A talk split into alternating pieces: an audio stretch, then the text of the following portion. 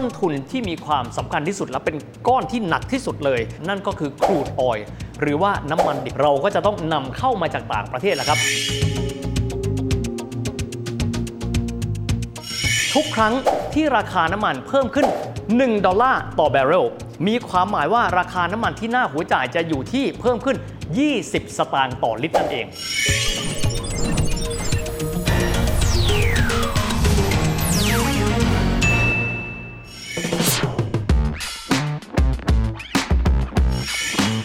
วัสดีครับทุกท่านครับยินดีต้อนรับเข้าสู่รายการเศรษฐกิจติดบ้านนะครับ รายการที่จะทำให้ทุกท่านนั้น สามารถที่จะติดตามข่าวเศรษฐกิจได้อย่างสนุกขึ้นครับ เพราะรายการของเรานั้นอาสามาทำหน้าที่ในการอธิบายคำศัพท์พื้นฐานง่ายๆ แล้วรวมถึงคอนเซปต์ง่ายๆทางด้านเศรษฐศาสตร์ ซึ่งท่านจะต้องเจอบ่อยๆ เจอประจำเลยนะครับในข่าวเศรษฐกิจ แต่บางครั้งเราฟังแล้วเราอาจจะรู้สึกว่าฟังไปแล้วไม่ค่อยเข้าใจ เราเลยรู้สึกว่าข่าวเศรษฐกิจนั้นไกลตัวและก็เข้าใจยากกันด้วยครับ วันนี้เราจะมาคุยกันถึงประเด็นที่ผมว่าค่อนข้างที่จะใกล้ตัวคนไทยกันมากพอสมควรเลย นั่นก็คือเรื่องของราคาน้ำมันครับ เพราะตอนนี้หันไปทางไหนคนบ่นอยู่ 2 เรื่องหลักๆเลย 1. สินค้าราคาแพงมาก อันนั้นเป็นเรื่องของเงินเฟ้อ อีกส่วนหนึ่งเลย โอ้โห จะเอารถไปเติมน้ำมันทีหนึ่งไม่รู้ว่าจะเติมเท่าไหร่ดี เพราะว่ามูลค่าเงินเท่าเดิมเติมน้ำมันได้น้อยลงไปเยอะเลย สาเหตุเพราะในช่วงนี้ถือว่าเป็นช่วงของราคาน้ำมันแพงครับ วันนี้เราก็เลยจะมาคุยนะครับว่า โครงสร้างราคาน้ำมันครับ ฟังสับดูน่ากลัวนะฮะแต่มันไม่ยากแบบนั้น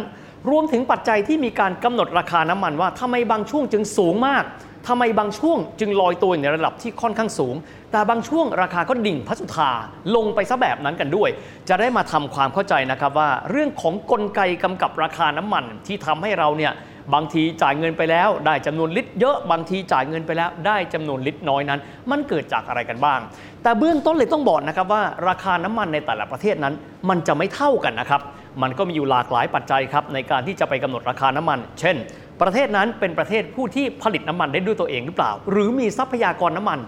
ในบ้านเขาเองหรือเปล่า เช่น กรณีของสหรัฐอเมริกา ซึ่งถือได้ว่ามีน้ำมันอยู่จำนวนมากมายทีเดียว ราคาน้ำมันของเขาในเวลานี้นะครับเขาคิดเป็นแกลลอนนะครับ แต่ว่าถ้าเกิดว่าเราลองคิดกลับมาเป็นลิตรแล้ว จะพบว่าราคาน้ำมันต่อลิตรของเขาเนี่ยถูกกว่าที่บ้านเรา ในขณะที่ถ้าเกิดมองไปที่ประเทศในสหภาพยุโรปครับเยอรมันก็ดี ฝรั่งเศสก็ดี ณ เวลานี้ราคาน้ำมันของเขาเบนซินนะครับ สูงขึ้นไปถึงประมาณเกือบเกือบจะ 2 ยูโร 1.9 ยูโรกว่าๆพูดง่ายเกือบเกือบจะ 80 บาทเอง ในขณะที่มาเลเซียเพื่อนบ้านของเราก็จะมีราคาน้ำมันที่ถ้าเกิดเทียบเป็นลิตรแล้วต่ำกว่าเรากันด้วย โครงสร้างราคาน้ำมันนั้น มีความแตกต่างกันในรายละเอียดกันด้วยครับก็คือตั้งแต่เริ่มต้นเลยที่เราได้มาเป็นน้ำมันดิบ ที่ภาษาฝรั่งเขาเรียกว่าครูดออยล์จากนั้นเนี่ยเอาไปเข้าโรงกลั่นออกมาเป็นน้ำมันสำเร็จรูป จากนั้นก็จะมีองค์ประกอบของราคาต่างๆ เช่น เรื่องของค่าการตลาดเรื่องของภาษีสรรพสามิตเรื่องของภาษีมหาไทยหลากหลายทั้งหมดอยู่ 8 องค์ประกอบด้วยกัน ดังที่ท่านเห็นอยู่ตรงนี้นี่แหละครับ ราคาน้ำมันหน้าโรงกลั่นก็คือราคาน้ำมันสำเร็จรูปที่ยังไม่ได้รวมภาษีกองทุนและค่าการตลาด ถัดมาก็จะเป็นภาษีสรรพสามิตแหละครับ ทีนี้ก็ขึ้นอยู่กับว่าจะเป็นน้ำมันประเภทไหน จะเป็นเบนซินหรือว่าจะเป็นดีเซล ถัดมาก็จะเป็นภาษีมหาดไทย ถัดจากนั้นก็จะเป็นเงินที่ถูกนำเข้าสู่กองทุนน้ำมันเชื้อเพลิง ถามว่าตรงนี้มีเอาไว้ทำไม เขามีเอาไว้ครับ เพื่อที่จะดูแลเสถียรภาพของราคาน้ำมัน กรณีที่ราคาน้ำมันสูง แบบที่เราเห็นในปัจจุบัน เงินก้อนนี้ก็จะถูกนำมาใช้เพื่อพยุงราคาน้ำมันกันด้วยถัดมาครับคือเงินที่เก็บเข้ากองทุน เพื่อส่งเสริมการอนุรักษ์พลังงาน ชื่อก็บอกอยู่แล้วว่ามันมีเอาไว้ทำไม ต่อมาขาดไม่ได้เลยครับ ก็คือเรื่องของ VAT ภาษีมูลค่าเพิ่ม ประการต่อมาคือค่าการตลาดครับ อันนี้ชัดเจนเลยผู้ประกอบการเขาก็มีต้นทุนของเขานะครับค่าใช้จ่ายต่างๆ ก็จะเป็นเรื่องค่าการตลาด ถัดมาก็จะเป็นภาษีมูลค่าเพิ่ม ต่อค่าการตลาดอีก 7%บนนั้นกันด้วยครับ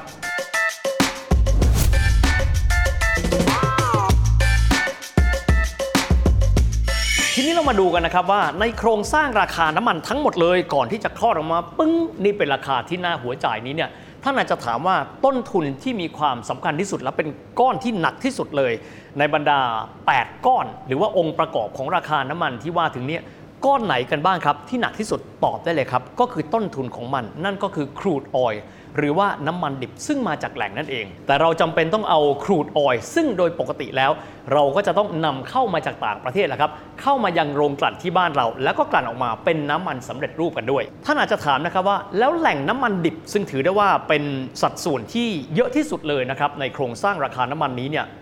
ปกติแล้วเรานำมันเข้าจากประเทศอะไรกันบ้างคำตอบครับหลักๆ เราคงจะได้ยินชื่อกลุ่มประเทศโอเปกหรือกลุ่มผู้ส่งออกน้ำมันถูกไหมครับ อันนั้นก็จะเป็นกลุ่มหนึ่งนะครับซึ่งแน่นอนว่าประเทศที่ใหญ่ที่สุดเลยก็คือซาอุดิอาระเบีย จากนั้นก็จะมีประเทศผู้ส่งออกใหญ่ๆ อีกหลายราย ไม่ว่าจะเป็นทางด้านของอิหร่านก็ดียูไนเต็ดอาหรับเอมิเรตก็ดีนะครับ อีกหลากหลายประเทศด้วยกัน นอกเหนือไปจากนี้สหรัฐอเมริกาเอง เขาก็มีน้ำมันเป็นของตัวเขาเองด้วย แต่หลักๆเลยเขาก็จะใช้ในการบริโภคภายในประเทศเขา อีกส่วนหนึ่งครับก็คือรัสเซีย ซึ่งตอนนี้ก็เป็นประเทศซึ่งอยู่ในความสนใจของโลกจากการที่เข้าไปรุกรานยูเครนกันอยู่ด้วย นอกจากนี้ยังมีอีกหลากหลายประเทศครับที่เขามีน้ำมันกันอยู่ ส่วนบ้านเราเลยหลักๆ เรายังคงที่จะต้องพึ่งการนำเข้าน้ำมันดิบนี้จากต่างประเทศ แล้วก็เข้ามากลั่นในโรงกลั่นของบ้านเรากันด้วยครับ เวลาท่านผู้ชมนะครับติดตามเรื่องของความเคลื่อนไหวของราคาน้ำมันโลกอาจจะบอกค่อนข้างจะงงนิดนึงครับ เพราะว่าหน่วยที่เขามีการรายงานมานะครับจะเป็นหน่วยซึ่งเป็นดอลลาร์ต่อแบเรลกันด้วย ในขณะที่บ้านเราเวลาที่เรารับรู้ราคาน้ำมันก็จะเป็นราคาลิตร แล้วก็จะมาเป็นบาทไทย หลายท่านจะบอกว่าเราไม่สามารถที่จะคำนวณได้เร็ว ดังนั้นนะครับก็เลยขออนุญาตที่จะให้สูตรการคำนวณเอาไว้พื้นๆดังต่อไปนี้นะครับว่า 1 บาร์เรลนั้นมีค่าเท่ากับ 158.987 ลิตร จากนั้นถ้าเกิดว่าเราลองเทียบค่ากันดูนะครับ ออกมาด้วยอัตราแลกเปลี่ยนนะครับ 1 ดอลลาร์ประมาณ 32-33 บาท แต่ทั้งนี้ทั้งนั้นต้องไม่ลืมนะครับว่าราคาน้ำมันดิบที่เขารายงานมานั้นเนี่ยเป็นราคาที่เป็นน้ำมันดิบคือเป็นครูดออยล์ไม่ได้เป็นน้ำมันสำเร็จรูปอย่างที่บ้านเรา แต่เราพอที่จะคำนวณออกมาได้ โดยประมาณถ้าอัตราแลกเปลี่ยนอยู่ในระดับแบบนี้ ก็จะมีความหมายว่าทุกครั้งที่ราคาน้ำมันเพิ่มขึ้น 1 ดอลลาร์ต่อแบเรล มีความหมายว่าราคาน้ำมันที่หน้าหัวจ่ายจะอยู่ที่เพิ่มขึ้น 20 สตางค์ต่อลิตรนั่นเอง ท่านผู้ชมนะครับอาจจะบอกว่า เอ๊ะแล้วราคาเนี่ยโดยปกติที่เราใช้น้ำมันกันโดยที่เรารู้สึกว่ามันไม่ค่อยแพงนั้น อยู่ที่ประมาณสักเท่าไหร่ ในช่วงหลายปีที่ผ่านมานะครับราคาน้ำมันดิบจะอยู่ที่ประมาณสัก 60 ดอลลาร์ต่อบาร์เรลกันด้วยนะครับแต่ว่าเวลานี้หลังจากที่เกิดนะครับความตึงเครียดที่บริเวณชายแดนก็คือยูเครนกับรัสเซียพูดง่าย รัสเซียนั้นเข้าไปรุกรานยูเครนแล้ว ก็เกิดปัญหาก็คือชาติตะวันตก ซึ่งเป็นพันธมิตรของนาโต้นี้เนี่ยเขา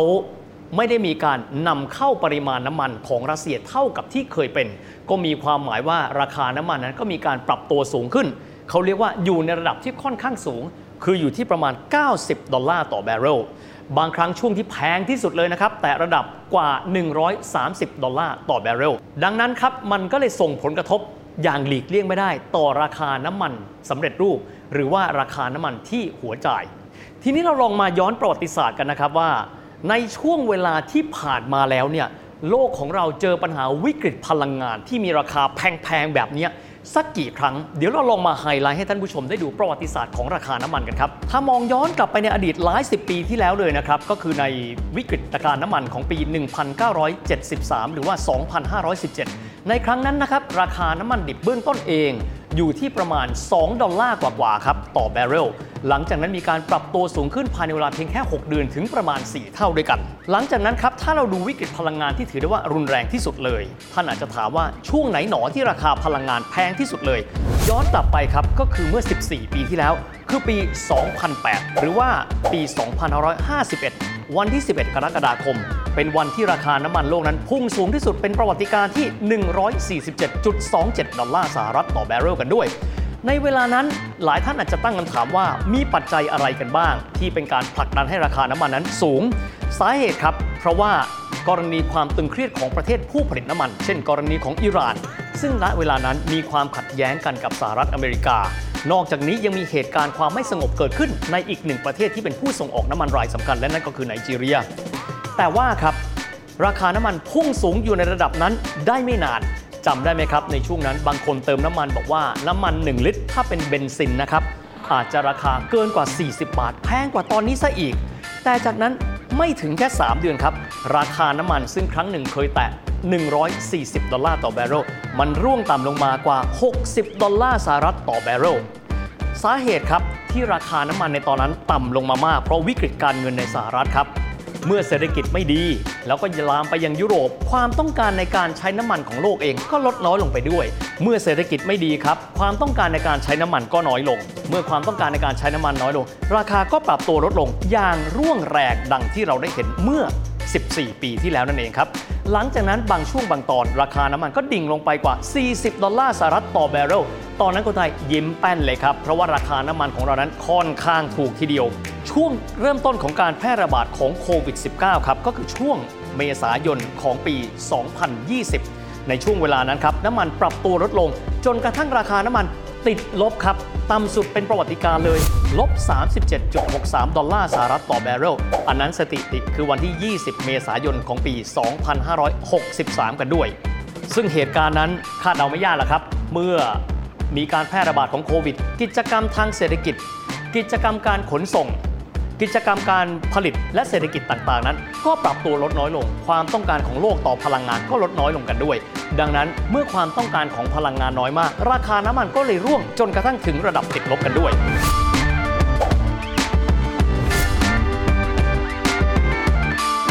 แต่พอมาตอนนี้ครับถามว่าทำไมอยู่ดีๆ น้ำมันถึงได้มีราคาที่พุ่งสูงขึ้นมาอีกครั้งหนึ่งคำตอบง่ายมากครับ เพราะว่าหนึ่งในประเทศซึ่งเป็นผู้ส่งออกน้ำมันรายใหญ่ของโลก นั่นก็คือรัสเซียนั่นนะครับ ได้มีการเข้าไปรุกรานยูเครน ซึ่งทำให้เจอมาตรการการคว่ำบาตรทางเศรษฐกิจจากนานาประเทศโดยเฉพาะยิ่งเลยครับ ก็คือกลุ่มประเทศนาโต้นำโดยสหรัฐอเมริกา ตามด้วยสหภาพยุโรปทำให้ณเวลานี้หลากหลายประเทศเองนะครับ มีการคว่ำบาตรทางเศรษฐกิจ แล้วก็ไม่ซื้อน้ำมันจากทางรัสเซีย ดังนั้นนะครับ เมื่อสป라이หรือว่าปริมาณน้ำมันที่ผลิตป้อนให้โลกนั้น มีจำนวนน้อยลงจากการที่ประเทศนาโต้นั้น เขาไม่ยินดีที่จะรับซื้อน้ำมันจากรัสเซีย ผลที่สุดก็เลยทำให้ราคาน้ำมันนั้น ปรับตัวสูงขึ้น ขึ้นไปสู่ระดับ 90 ดอลลาร์ต่อสหรัฐ ทะลุขึ้นไปเกิน 120 แตะ 130 แต่ตอนนี้เมื่อความกังวลนะครับในสถานการณ์ต่างๆ ลดน้อยลง ราคาน้ำมันก็ปรับตัวลงมาเล็กน้อย แต่ยังถือได้ว่ายังทรงตัวอยู่ในระดับสูงครับ กลับมาอีกส่วนหนึ่งกันบ้างครับ ครั้งใดก็ตามที่ราคาน้ำมันนั้น พุ่งทะยานค่อนข้างสูงแบบนี้ครับ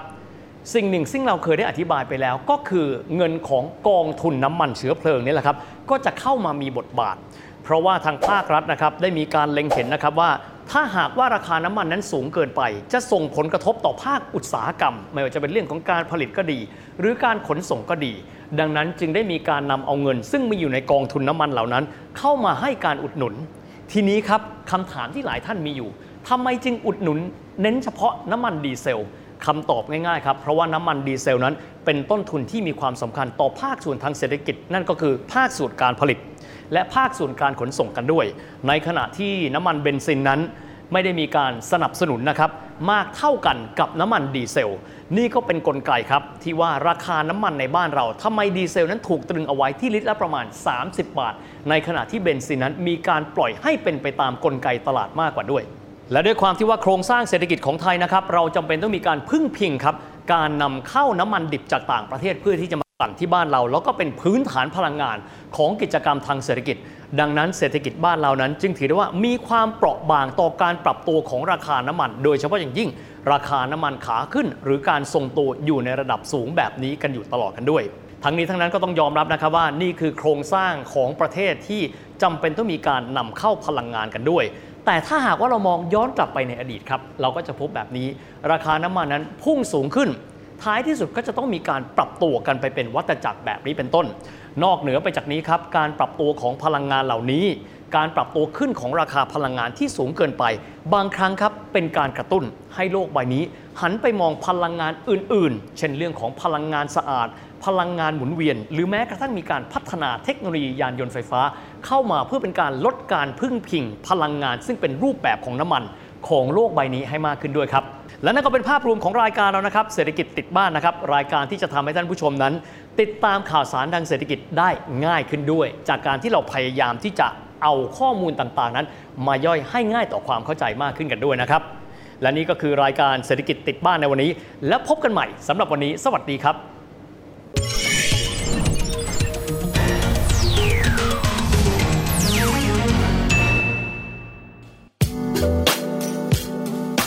ติดตามรายการทางเว็บไซต์และแอปพลิเคชันของไทย PBS Podcast Spotify SoundCloud Google Podcast Apple Podcast และ YouTube Channel Thai PBS Podcast Thai PBS podcast. View the world via the voice.